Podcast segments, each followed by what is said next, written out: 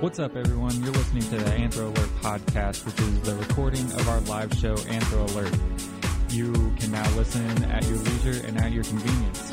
If you're new here on Anthro Alert, this is where Renee and I, your hosts, and sometimes a guest, analyze, break down, and discuss different topics each week anthropologically. Enjoy. Listening to Anthro Alerts on Bulls Radio WSF 89.7 HD3 Tampa, 1620 AM on campus and streaming worldwide 24 7 live and on the scene at tunein.com and on the TuneIn app. Of course, learn more about us at bullsradio.org or learn more about the show at anthroalert.com. So I am uh, hosting today. My name is Renee. Um, I'm sorry to disappoint our regular listeners, um, but the mainstay, the hero of the show, the voice of Anthro Alert, Spencer, is not going to be here today. Uh, but that's okay. We're going to carry on without him. He'll be here next week, though, so um, be sure to tune in then if you want to go ahead and check out now. That's fine. But we're going to have a very good show today. It's always a good show on Anthro Alert. Um, today, it's going to be more of a conversation. We're just going to kind of delve into topics. And to help me with that today is University of South Florida um, Department of Anthropology PhD student Alex Webb. Hi, Alex. Hey, sir. How you doing? Oh, I am great. I am great today. Um, so I think the first topic that we wanted to kind of maybe dive into um, is uh, anthropologizing about exercise and fitness and what that means. Yeah, isn't that such a modern concept? Yeah, it, um, the idea of having to exercise and be fit is is interesting and What a luxury of a concern. really because these are things like I mean you you don't really have to pay for them. I mean realistically, like you can do uh, push-ups, jumpy jacks. You can run outside if it's not too polluted. Like you can do all sorts of things on your own without having to pay anybody or or any corporation to do. But at the same time, like fit, fitness as a profession, as an industry, has seemingly exploded over the past couple dozen years. Um, because now we have all these clubs that we can pay our monthly dues to just just for the privilege like you said just for the privilege of going to uh, like lift like move things around essentially Yeah, and it's interesting how it's changed its demographic appeal. I mean, it used to just be like, uh, what is that strongman beach in Venice, Muscle Beach? Muscle it used to be like you know, fitness had to do had a very s- kind of a narrow band in um, at least American society. We'll limit that to this because I. Uh, I can't speak too much else, but then you know, jogging didn't come about till Nike kind of promoted that. What's his name? Bowman from Oregon. This guy named Bowman, who like late in his life decided to improve track shoes. He was a track coach. Came up with Nike shoes, and that was like I think late seventies, early eighties, something like that. The jogging really came around, and so it's kind of interesting that it's uh, become less specific and more generalized as time has gone on. Where now everyone should go to the gym. Where I don't, I don't think that was even the case forty years ago. yeah um, and to to to say that yes it's become just more of a general recommendation to get physical activity exercise in um, where yeah that was not the case years ago um, but also looking at the how that correlates or how that matches up with patterns of industrialization and like specialization in things like uh, consumer type products. So the like you're talking about shoes, like the idea of having shoes for specific tasks. Yeah, Like like spec- these are shoes for running. yeah. Like these are shoes for tennis. These are shoes for basketball. And like if you're playing all these sports, um, there isn't one shoe that's going to that you can use for all of them. Like you need to buy a separate pair of shoes. hundred percent. I have a pair of shoes specifically for running, and then I have another pair of all-purpose workout shoes that I'll use for other like if I'm doing actual activities. So it's true. I'm even in that trap without even, I never thought about it before, but I do. I have two pairs of workout shoes. Yeah, and I'm like I'm curious is like, and- I don't know because because I, don't have the I don't have the figures in front of me, but like I'm wondering like when this start like did this start with the advent of Nike Reebok? Um, like like how did this become a thing? Like of course, things like um, like like baseball, football, soccer, where these are played on a field. Mm-hmm. So obviously, There's a functional component to some of them. yeah, because you need you need shoes that are going to kind of like dig into that soil and provide some traction. Um, so so obviously there's like you said, there's like function that t- needs to be taken into consideration. But um, when did it become so hyper specialized where you can't use a tennis shoe and a basketball shoe? Right. Is that and is that just? I would argue that that particular trend, customization, is really what we're talking about. We're customizing a shoe for a, a specific, or optimizing it really for a specific task. This this kind of obsession with optimizing things for certain things is um, that that kind of leaches into I think all domains of our life. You know, um, someone might might use Twitter for one thing, Facebook for another, or you might use um, certain restaurants that are supposed to do certain things. You know, there's a good brunch restaurant, there's a good Oh, that yeah. restaurant, and everything has kind of a specificity to it that we do now. That I don't know that that's always existed. That uh, that might be I, I don't know. I mean, um, but yeah, like using Twitter just to be mean to people. Yeah, that's it seems like people, yeah. That's if you followed people, do they say the same when they Twitter? Is it like mean, and then when they Facebook, it's like I love my family. yeah. Like, yeah. Unless you're just an all around jerk and Right. you're, you're, Right. happy and open about it. Yeah, trifecta. You're on Instagram, Twitter, and Facebook. Being Yeah, but awful. Instagram, uh, uh, and I don't know because I, I try not to use these things, but um, especially especially especially any Facebook derivatives, right? Because a lot of things are on my Facebook. Anyway, um, I'm not gonna get into that. Ooh. the the idea that um, things are s- like specialized, and that's I wonder if that's a carryover from just like economic models, where where we're kind of taught. I mean, as as a university educated society, or allegedly, right? As an allegedly university educated society, we're taught because we all have to take economics. That's like a universal requirement, but we're all taught of um, economies of scale, like like we should specialize in areas that we are good at specializing at and we should outsource everything else so that's probably i don't know i, I kind of think that people end up applying that to their lives and for sure people do like like i don't know if you've heard of like life hacks or Mhm.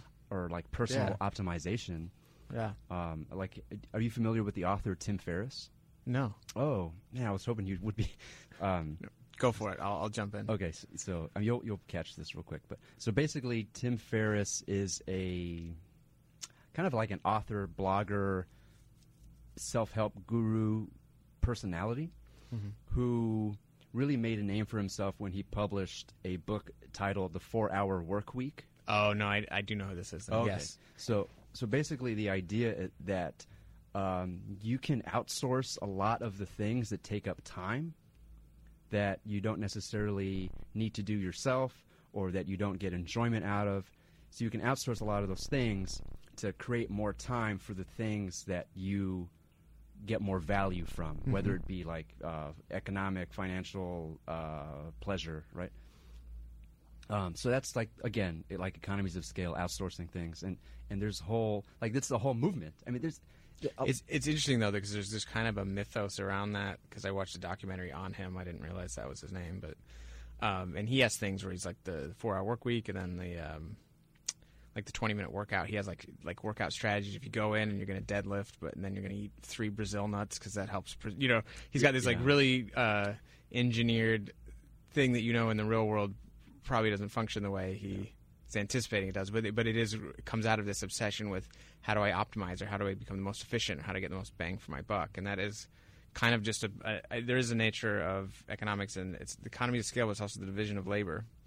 That as as we get more individuals in, in one domain of life, we can specialize them, and we can communicate more quickly than we used to. And so I think there's a tendency now we like there's there's a move for some people to do that. Same thing like the Seven Habits of Highly Successful People and all that kind of stuff is just how do you reduce your life into optimized little pockets. and and um, like I'm not coming at that from a perspective of oh that's wrong you shouldn't do that. It's it's really just kind of offering a critique of, or not even really a critique I guess, but just kind of a hey why is this, you know? And that's probably where Yeah, I wasn't. I wasn't, and Yeah. I, I didn't mean to sound implicitly Oh, like no, I was no, no. negative. I just have tried to define what we're talking about. But um, yeah, and, and it works for some people. I know there's those people that love like you know, I'm going to sleep five hours a day. I'm going to spend every waking moment working on the things I want. And, you know, you have to find purpose in life somehow. Yeah. There's lots of ways to do that. And if um, engaging in science in this way, you know, is, is one way for you to find purpose in your daily life. To say I'm optimizing on all the tasks that I, that are important to me. Sure. Yeah, and um, so therein lies, I think, the value of anthropology, where we kind of ask these questions about why or what um, things are, or, or how they came to be, and also kind of thinking, well, how how generalizable is this? And so when we're maybe um, looking at the work of Tim Ferriss or, or trying to critique it, which I'll do now, is again like how, uh, before, before I wasn't, but like how generalized, like how can that be generalized? Like, um, and- also, Yeah. Could we all work a four-hour work week? yeah, and then the world continued to be as it is. Which would be, if, if that's true, by the way, that is, it's amazing about how much time we really must waste oh yeah, if it's possible to I, do that. like I used to work, and um, I mean, I'll tell you, I could honestly have done all that stuff in, in easily like half the time. but in, what if you're in service sector? If you're the checkout, I mean, I guess That's now they true. got rid of this. Who's stocking the shelves at Walmart?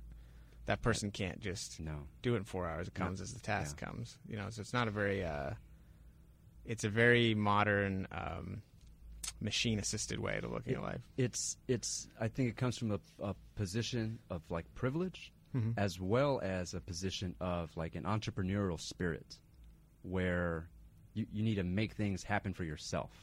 and then do nothing. By the way, Yeah. I grew up with so many people that were wanted to be entrepreneurs, and that was always it. Like, start a business, get someone else to run it, pay them well, and then never do anything again. And I was like, Yeah. And not, very- not that a- there's anything wrong with that. I mean, that's sort of isn't. I'm not sure that that is the road to happiness people think it is, but uh, Yeah, there's there's definitely a lot to being a business owner, which I am not a, a business owner whatsoever. I do have a at least one friend that I know of that's a business owner, um, and he's very busy.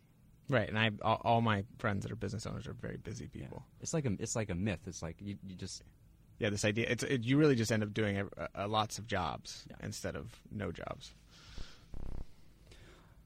so a, along the pattern of trying to use anthropology to to generalize to different things, um, and and using that as like a critique or even just a way to generate models for like how we would expect things to work. I think I think that's one of the good things that I've learned about anthropology in my studies. You know, as a an, an undergraduate anthropology minor, right? I took six courses. I know there were. I, I can't name all of them. That's more than more than undergraduate anthropology than I've taken. So Yeah, but like you're like the pro of anthropology now. of all like five classes I've taken Yeah. now at the PhD level. Thanks. but no, but um, yeah, like uh, uh, a lot of the comments and critique that you have, it just to me it comes from like, wow, you know, he, he might have he might not have had the undergraduate or the master's training in anthropology, but um, he comes from things with an anthropological perspective. So then, my question, I'll I'll, I'll go into Oh. this then. Ooh. What like how how is this something you can teach? But can you teach people to think anthropologically about things, or I mean, are you indicting the entire program right now? no, nobody nobody's listening, so it doesn't Right, matter. yeah. 'Cause they're, they're all at a party. right. Um, like, can you can you teach people to think anthropologically, or, and it's, it's probably obviously a combination, but, or is it like some people have it, some people don't? Uh, I think. I mean, like like anything else, I think it's it's whether you want to. Um, I think I, for me personally, I'm always motivated but I like problems more than anything else. I like understanding how things work, and I like problems, and problems tend to be defined by people and they're in certain situations. And so it requires a really a holistic sense of thinking to really understand a problem which is why I would have picked that's why I did pick anthropology over something like sociology or psychology or I wanted something where there's no boundaries to anthropology. I think that's the other thing you have to be willing to go like maybe it's this maybe it's that you know? Um, but I think I'm probably atypical from a lot of anthropologists in that in that way that that's kind of what I'm interested is is looking at it that way. Well- um, can you teach it? Um, I think I, I don't. know. I mean, probably. I wish I could get everyone, and I try to encourage anyone who who has to suffer through a conversation with me uh, to try to think of things just a little bit differently. But certainly, uh, a lot of people don't want to want to think about life in a meta way, and I don't. I don't fault them for that at all. Yeah, uh, I I um I kind of sometimes I I jokingly uh, tell myself, oh, I just wish I was less aware of the Mhm. world, Mhm. You know, because sometimes that's easier. Yeah. Well, and it depends too what you mean by the world and which one you're looking at. I mean, I, I'm less. I, I there's a hyper focus on these meta aspects of where do we get our knowledge from and why do we make these decisions and, and where does all this come from and what do we mean when we say culture. But there's lots of things people, you know, my uncle's an electrical engineer and he designs little systems and all sorts of cool stuff I have no idea how to do. And so, you know, I don't know that my joy is any worth any more than his. You know? Oh, yeah. No, I, yeah, I agree. and then certainly its value to society. His is Yeah. probably worth Yeah. more than mine.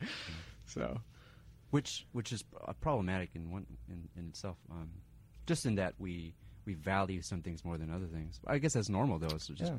part of being human. Well, and again, it'll, it'll that'll vary across space and time too. I mean, I often think this is this is one of my uh, things that I get um, frustrated with because I'm not a. Um, uh, there's so much anthropological theory that I'd never really heard, like postmodernist theory or Oh, that's my ball. Marxist theory that I enjoy, but um, I I don't always don't. Th- first, I don't think you have to take these kind of tr- schools of thought. Uh, Um, you don't have to take the whole thing, and you don't have to throw the whole thing out. And it's interesting in academia; it seems like it's that way. Like you are, or you aren't a Marxist, or you are, or you aren't a postmodernist.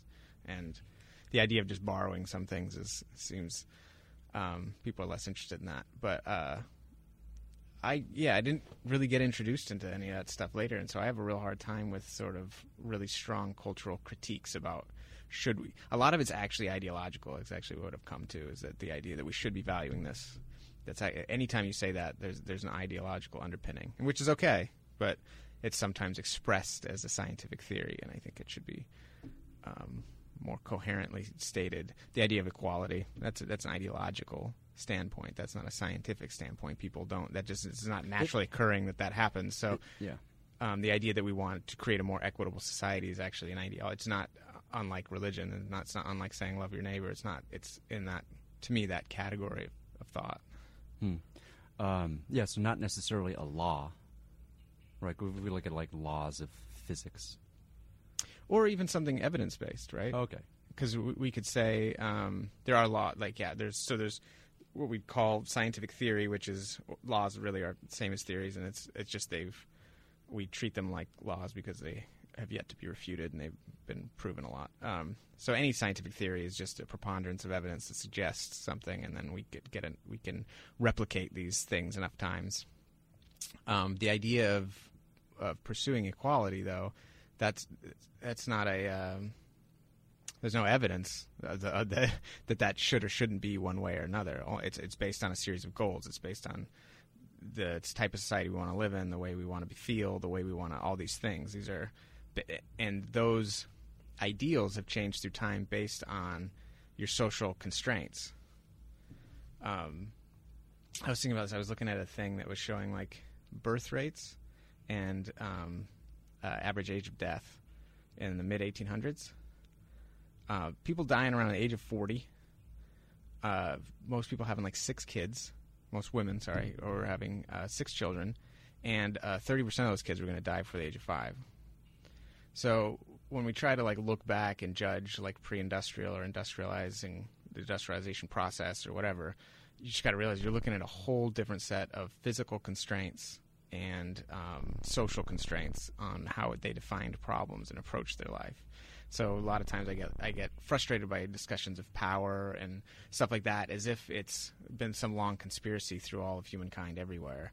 When Yeah, like we're like we're playing an Assassin's Creed video game or something. Right, and we're finally going to find the villain, the big Yeah. bad villain. We've just been leveling up Yeah. this whole way, um, where they just had different decision matrices, uh, matrices back then because they had different constraints and different problems. I mean, if you had to like, uh, and we and we see it now, like if we want you know issues with gender, like if you were dying when you were forty and you need to have six kids, you started you had to have kids kind of early, and you needed those kids if you wanted to expand society, which was an ideal, but that wasn't ideal. That at least in America, that was it. That was Western expansion. That was you gonna we're gonna run a farm that requires a a lot of kids, a lot of manpower, and so you you need to do this, but you know how, how long is it take to have six kids? What else are you going to do while you're having kids? And then you're, you're you know to s- get your kids to an age where they're self-sustainable before you die. Yeah. Um, all these things, all of a sudden, having kids at 15, 16 doesn't seem that ludicrous.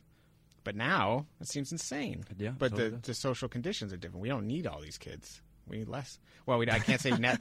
Based on our economic system, we still have to grow. So Yeah. we still need uh, like Yeah. you know some sm- at least some semblance of population growth. But the conditions are totally different. Now you know you're going to live so much longer. You can have kids longer. You can so those things are all different. Um, and so I, uh, not to say that you know people didn't have bad experiences back then. I think people have always had bad experiences. I guess that's my other thing. I think like people have always had joys and sadnesses, and they they interpreted those experiences in ways that we probably can't even actually imagine.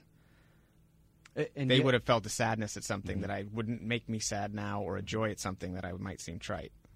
and Right. y- and yet people still talk about oh you know in simpler times you Mhm. know that's like a common phrase that, that Nonsense. yeah Right, just different problems. different problems different Yeah. problems different ways right Yeah. Talk, like you'll hear you'll hear that as a critique now for for youth in uh, in the modern world with access to these application phones um, and social media and how it's it's terrorizing or creating such a uh, a corrupt and harmful environment, Mhm. right? To be to grow up as a child and thinking, oh well, you know, simpler days, you know, 20 years ago, um, it's just a little different. Like like Right. you're saying, it wasn't. You know, you still you were still bullied, Absolutely, or yeah. you, you were still bullied, or you still bullied, or you kind of just flew under the radar. Right. Or as we're finding out, and not finding out, we've always known, but depending on your position and your time, you- you know, which that simpler time, whenever that was, and and physical time. If you grew up in the '70s, there's if certain populations of people had a really hard time, much harder time than they would have now. And so, yeah, like you said, like it depends on who you are for when you're talking about, and then what what kind of problems you wanted to find. Like, was it better to be punched in the face by the bully, or to have 40 people tweeting at you? I don't know the answer to that. Um, I, I don't know that they're commensurate. I don't know that we No. can necessarily like put them side by side, but it is interesting. And and um, that's one of the things I like about anthropology is that it tries to call attention to those things. Why why just assume that anthropologists? I don't I don't really know. I don't know, man. You've been in Uh, anthropology longer than I have. You tell me. Yeah, I mean just a little bit longer. Yeah. but not really a whole lot. Um, all right, so just to remind everybody, you listen to Bulls Radio, w, WUSF 89.7 HD3 Tampa, 1620 AM on campus, and streaming worldwide at tunein.com and on TuneIn app. And this conversation is brought to you by USF Student Government. They're footing the bill for this. So this is, if you're a student, this is where your fee's headed to, to help us um, talk about the stuff we're talking about, which today started off asking questions about exercise, and we kind of wandered, wandered. Oh no, telephone. Sorry.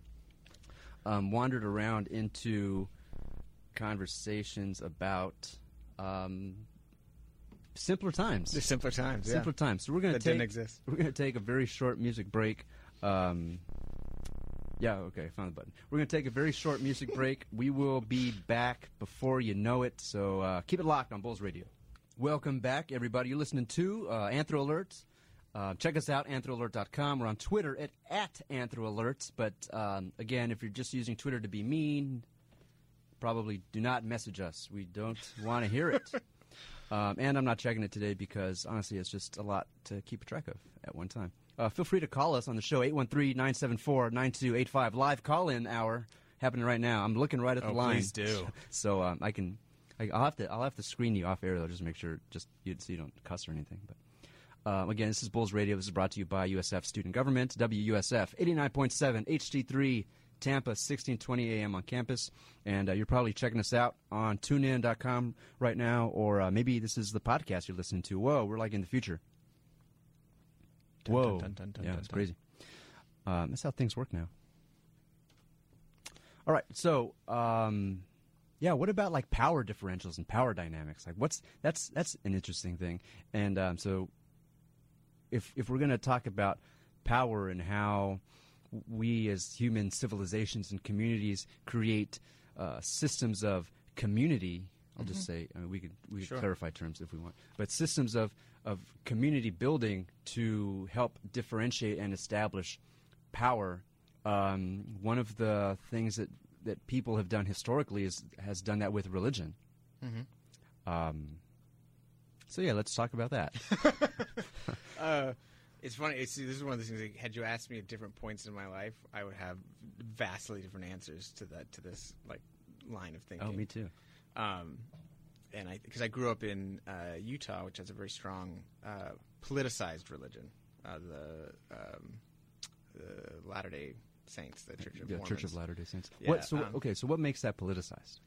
in that they um, uh, it's so high high density that most of your representatives are Oh, I see. Mormon. Most of your local representatives are Mormon. They, um, you know, they got really interested in Prop Eight. That was a, there was a big thing on them. They they funded a bunch of money for the uh, gay ban marriage in in California, and they're. Um, they're not overtly politically active, but they just a lot of the, the, the power and decision making rests on their shoulders, and I guess that's what I mean by politicized Okay, religion. Um, which which I think, to be honest, is totally fair. If you're talking about it, it was an area founded by people of this religious faith, and they have certain things like alcohol restrictions and stuff that's um, kind of key to their faith, and I and I they should be allowed. Yeah, exactly. So if if the community shares a certain set of values and and, Yeah. and norms and expectations, then um, then I, the people who represent them should reflect that as well. I think. Yeah, and I think this is one of those interesting things about power, and one of the things that I think, as an anthropologist, I struggle with it. Not that I don't think it exists. I think that's if I gotta clarify that it's bananas to say that there is no such thing as power. Um, but but it is um, an intangible for the most part. I guess it can be. Again, everything I guess has to be clarified. If you're someone with some authority, you can exert physical violence. You could say that's a form of power. But if we're talking about the kind of latent who has power, um, you know, that for the most part we give people power, right? Whether the way we feel about ourselves and the way we feel about them. Oh yeah, that's it's- that's and that's sorry to interrupt you. And that's like a key thing that you'll hear in um, uh, like management trainings or like how to how to be a good leader, how to be a good manager. Is that power can't necessarily be taken; it has to be given. Right.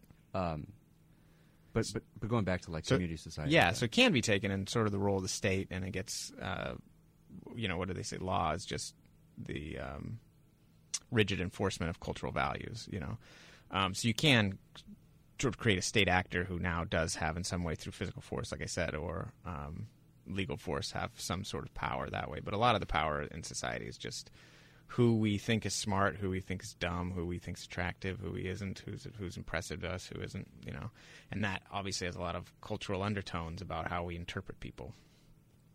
Um, and so uh, power becomes very, very complicated, very fast in my mind. And so I get, I have a hard time sometimes with uh, structural violence um, or uh, a lot of sociological concepts of uh, demographic powers because I think it does have to do with uh, y- we're anthropologists we study microsystems and I'm not sure how often these how far these these uh, systems of power really carry um, and how much they're mitigated through microcultural things. So a Mormon culture has a certain set of values that's going to mitigate the overarching power dynamics that it might be throughout the U.S.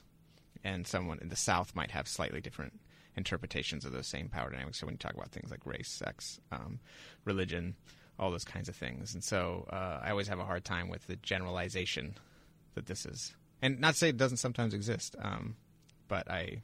Uh, I'm uncomfortable with it sometimes. The how quickly people go, yeah, that's that. That's always this.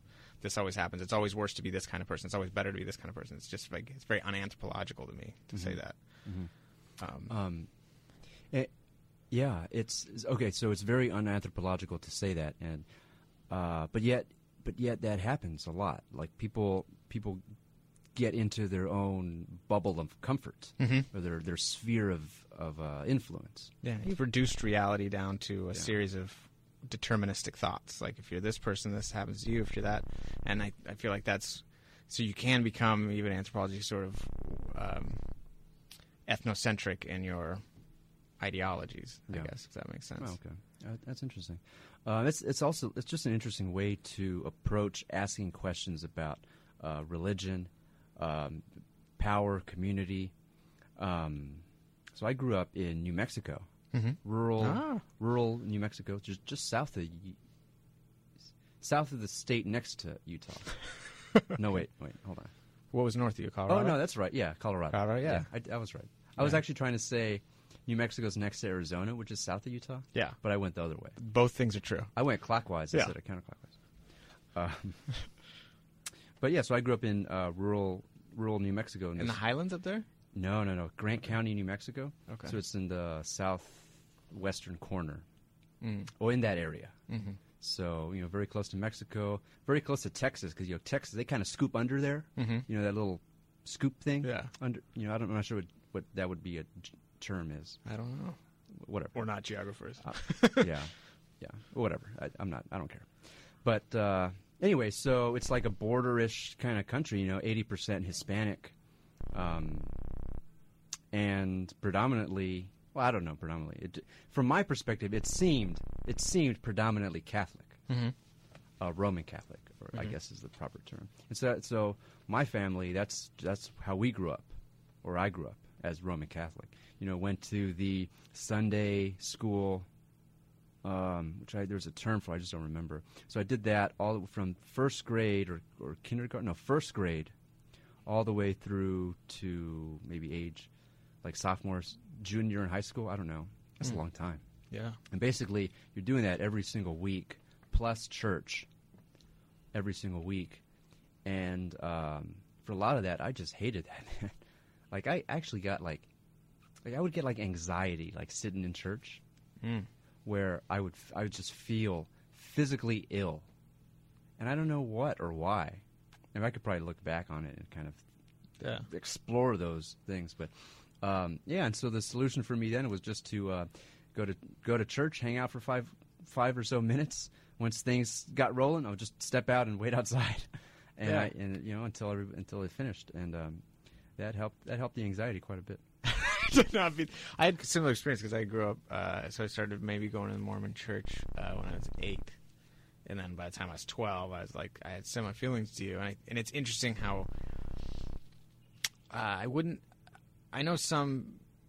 You know, you, you definitely had friends where their issues with their religion or whatever might also have to do with religion issues with their parents and kind of internal strife. But I was always just genuinely uncomfortable with the the, the tenets of the religion, and, and sort of it didn't um, make sense to me. Um, so when I try to add it all up, I just go, well, this doesn't. I don't.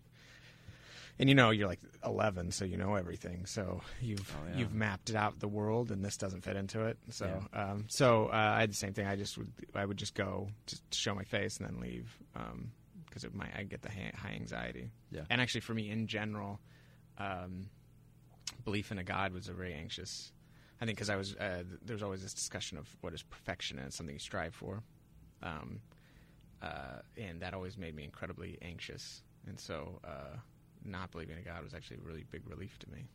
Okay. And Yeah, I I- that's a little personal tangent, but uh, No, and and um, actually one one that I sh- personally share as well. It it's uh, yeah. There's just there's just a long period of my my life that um, it it was just trying to see how could I fit myself into this model that I'm learning of Mhm. how of how re- reality works.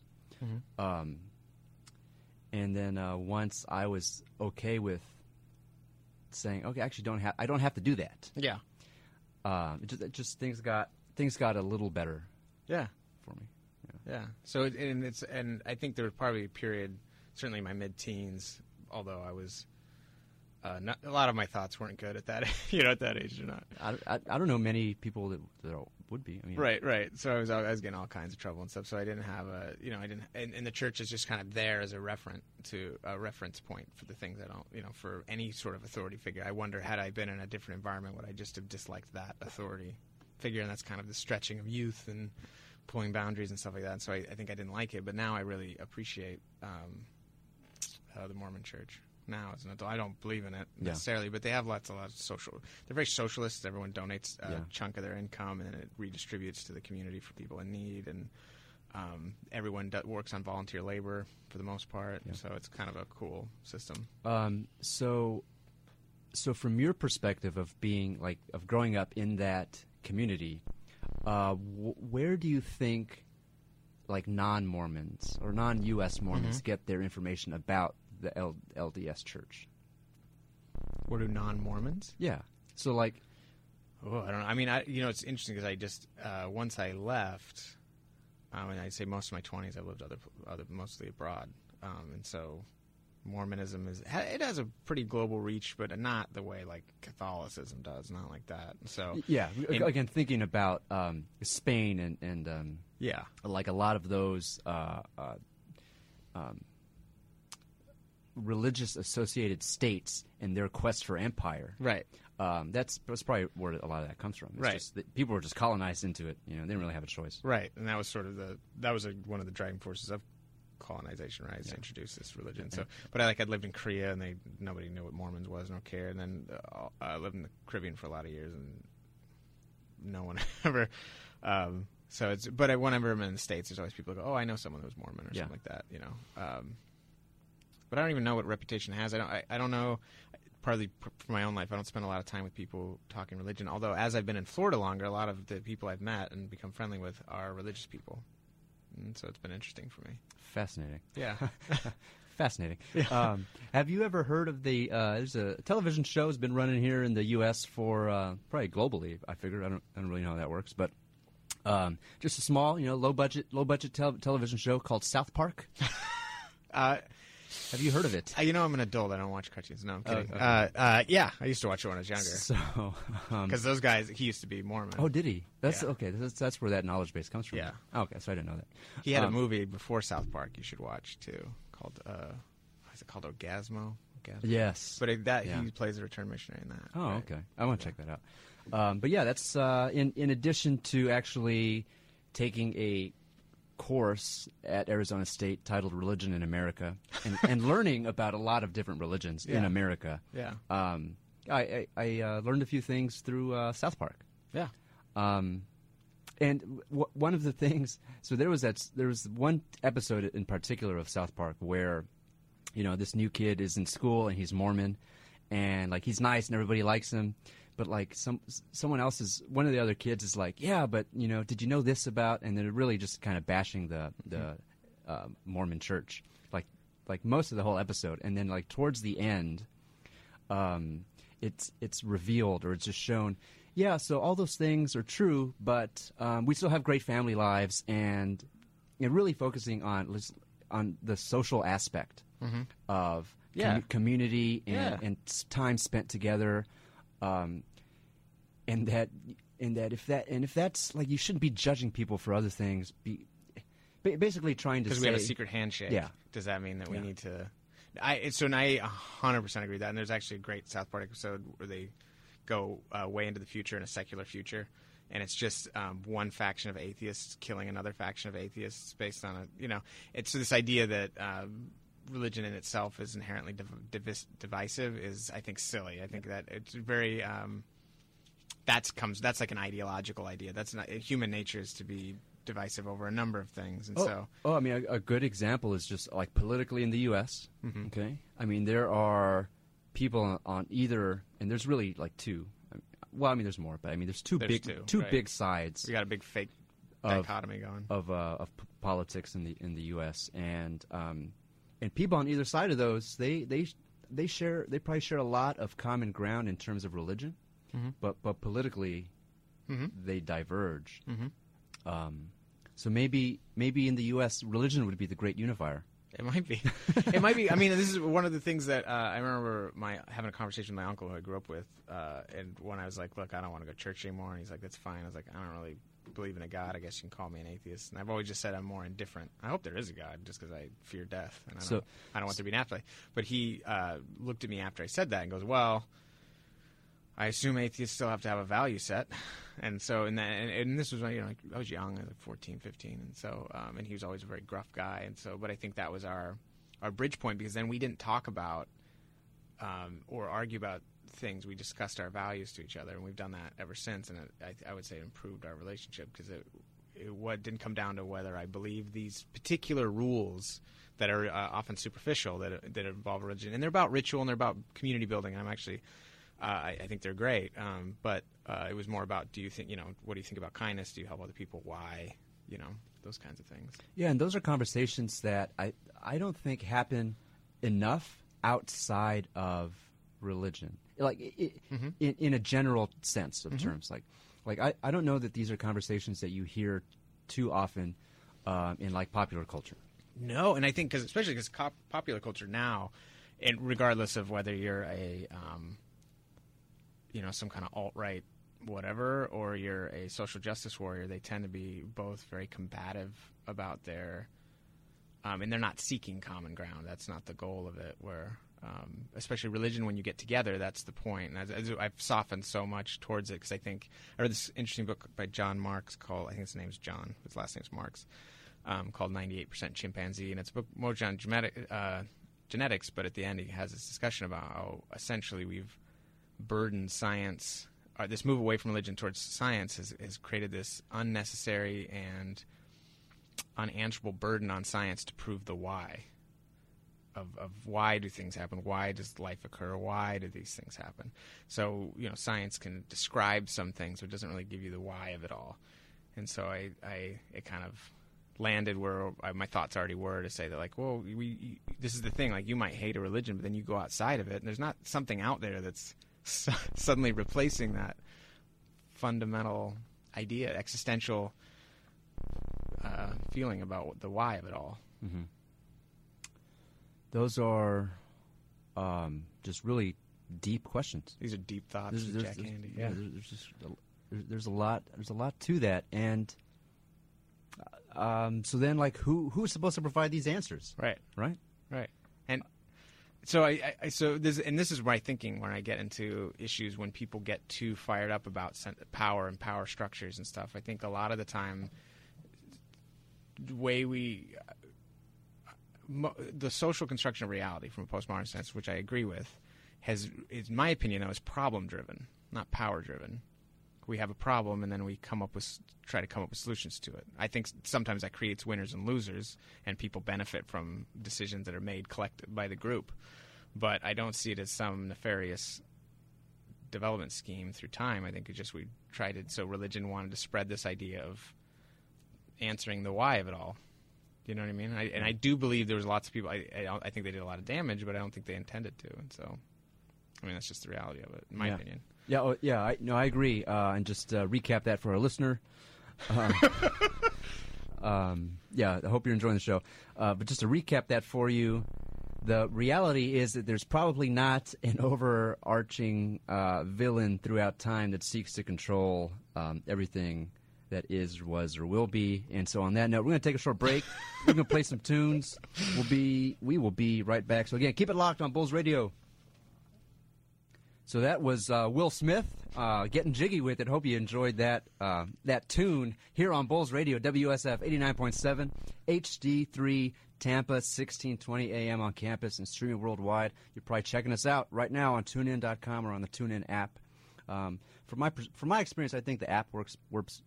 Excuse me, the app works better than the websites, but I don't know. I don't know if you had one of those fancy uh, HD stereos, you could probably just and you were sitting outside our transmitter because it's like a, a.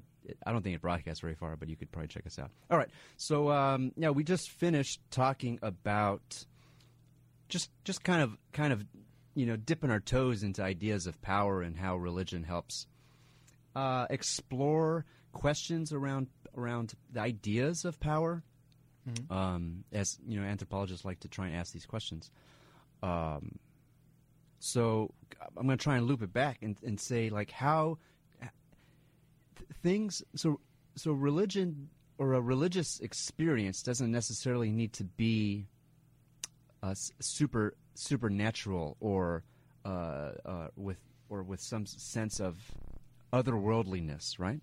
I mean, you, you, people can get people claim people tend they say that they have these types of of ethereal. I'm sure I use that right. Um, ethereal experiences through types of like physical movement or physical exercise. So, like um, you know, dancing or uh, uh, the cult of CrossFit. No offense to CrossFit, you're great. You're great, people. Yeah. Keep lifting. Um, As many as you can, as ma- quickly as yeah. you can. AMRAPs, baby. Yeah. What, what's the WOD? okay.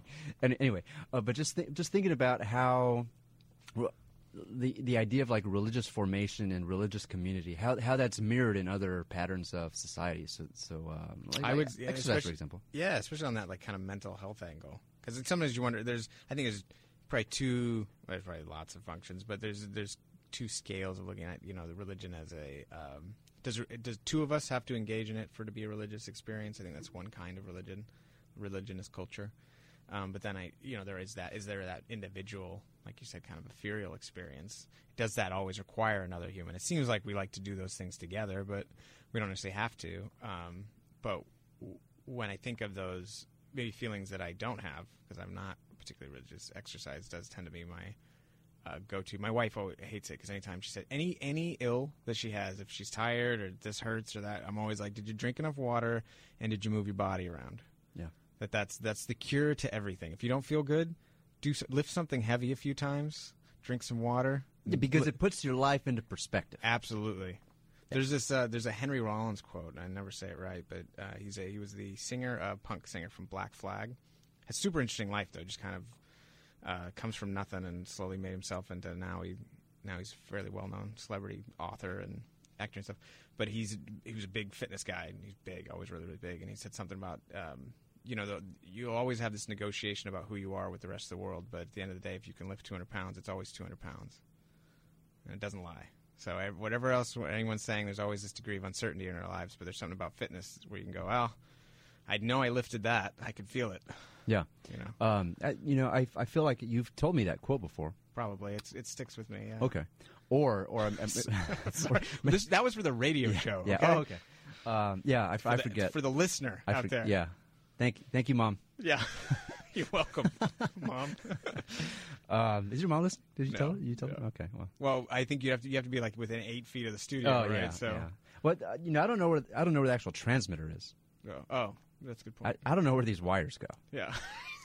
it's not plugged in the wall. Like we fall in, it's not plugged in. Yeah, anything. well, yeah, I'm looking at these lights, and the, the lights tell me that we're we're They're- up, but yeah, I don't know. Um, yeah, I think that's uh, I think that's all the time we have.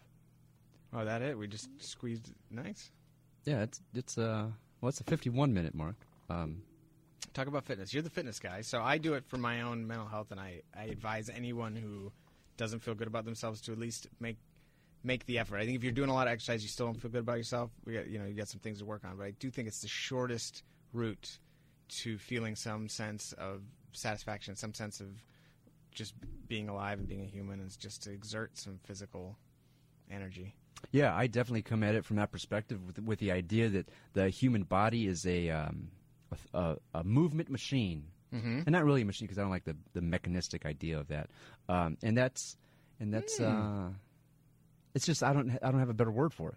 No, no, no. But I, but I agree. This idea of machine because that feeds back into this idea of optimizing it, and Yeah. you know, and there are all kinds of people with And- like and, and also w- when you look when you approach it from like a machine perspective or a mechanical perspective or um, a modular i think is mm-hmm. probably what i'm trying to say is that you can look at oh so if one part is maybe not working right you can just you can address that one part specifically and then you fail to address it holistically. Right. which Yeah. is which is if if you just look at the basic at a basic if you just look at it at a basic level there's a growing an infinitely growing body of evidence a body you get what i'm saying? Mm-hmm. A body of evidence that shows that the the human body is not a independent set of different modules that's that work that work Right. together that just fit into pieces like a lego set or uh, an erector set or what i don't know something Yeah. like a drone Yeah. No. Right. um, I'm getting too fancy, but but it's really the, the relationships between our s- bodies because you you, grow, you learn this in school like the seven systems of the body. I don't know how many there, are, but like the systems of the body Yeah. That they're all kind of independent, but they work with each other. But but the reality is probably that they're they're the boundaries between them are probably much less defined than than we. Um, Yeah, they're only independent because we're calling them independent. They're clearly not yeah. because we're sitting here breathing. Yeah, Um, it's it's just a way for us to kind of approach how to understand, Yeah. better understand it. Really, But it is kind of it gets us in the end because we do start thinking of things Yeah. as distinct parts when they're yeah, not. es- es- especially from a fitness perspective, because you hear you hear it all the time. I- hear it all the time in the gym. Um, yeah, I just you know I want to get my Instagram abs, but it's not like a one like you got to get other like it's all together. You know, One of my the lectures, my cousin who owns a gym uh, does like a boot camp gym, and that's his thing is you cannot choose where the fat comes and where it goes. just yeah, just assume that it's gonna leave in the place where you want to keep it, Right. and it's gonna it's gonna stay in the place where you're trying to lose it. right. Um, And uh, exercise ain't gonna do anything for you there. You got Right. It's all nutrition, and even then, It's a body It's- type, right? There yeah. are body Yeah. types. The same way there are, Yeah. ti- the same way you can be six feet tall or five feet tall. You have a body type. Yeah, that, and that oh man, it gets into just huge issues of like what people should or should not be in the U.S. but or uh, or Western culture. But um, all right, so that's our that's our show today. I hope that you enjoyed listening to us. This was Anthro Alert. Uh, again, this show is brought to you by USF Student Government. They're paying the bills. They're keeping the lights on. They're Thank making so sure much. they're making sure that on-air sign is lit up. Um, we're paying our our to be on there. I don't know what it costs actually. Eighty cents. Yeah, it's probably not that much. That's what they're paying us anyway, right? No, no, they pay. They don't. How do they pay you? They don't pay me. Uh, but this was uh, this is Bulls Radio WSF eighty nine point seven HD three Tampa sixteen twenty AM on campus and streaming worldwide at TuneIn.com and on the TuneIn app. Um, yeah, you know, go uh, go pick up some some uh, go pick up some paper, you know, with some words uh, bound in a book and uh, read a few pages. And then move your body around. Move your body, drink water. That's uh, that's all for today. Thanks.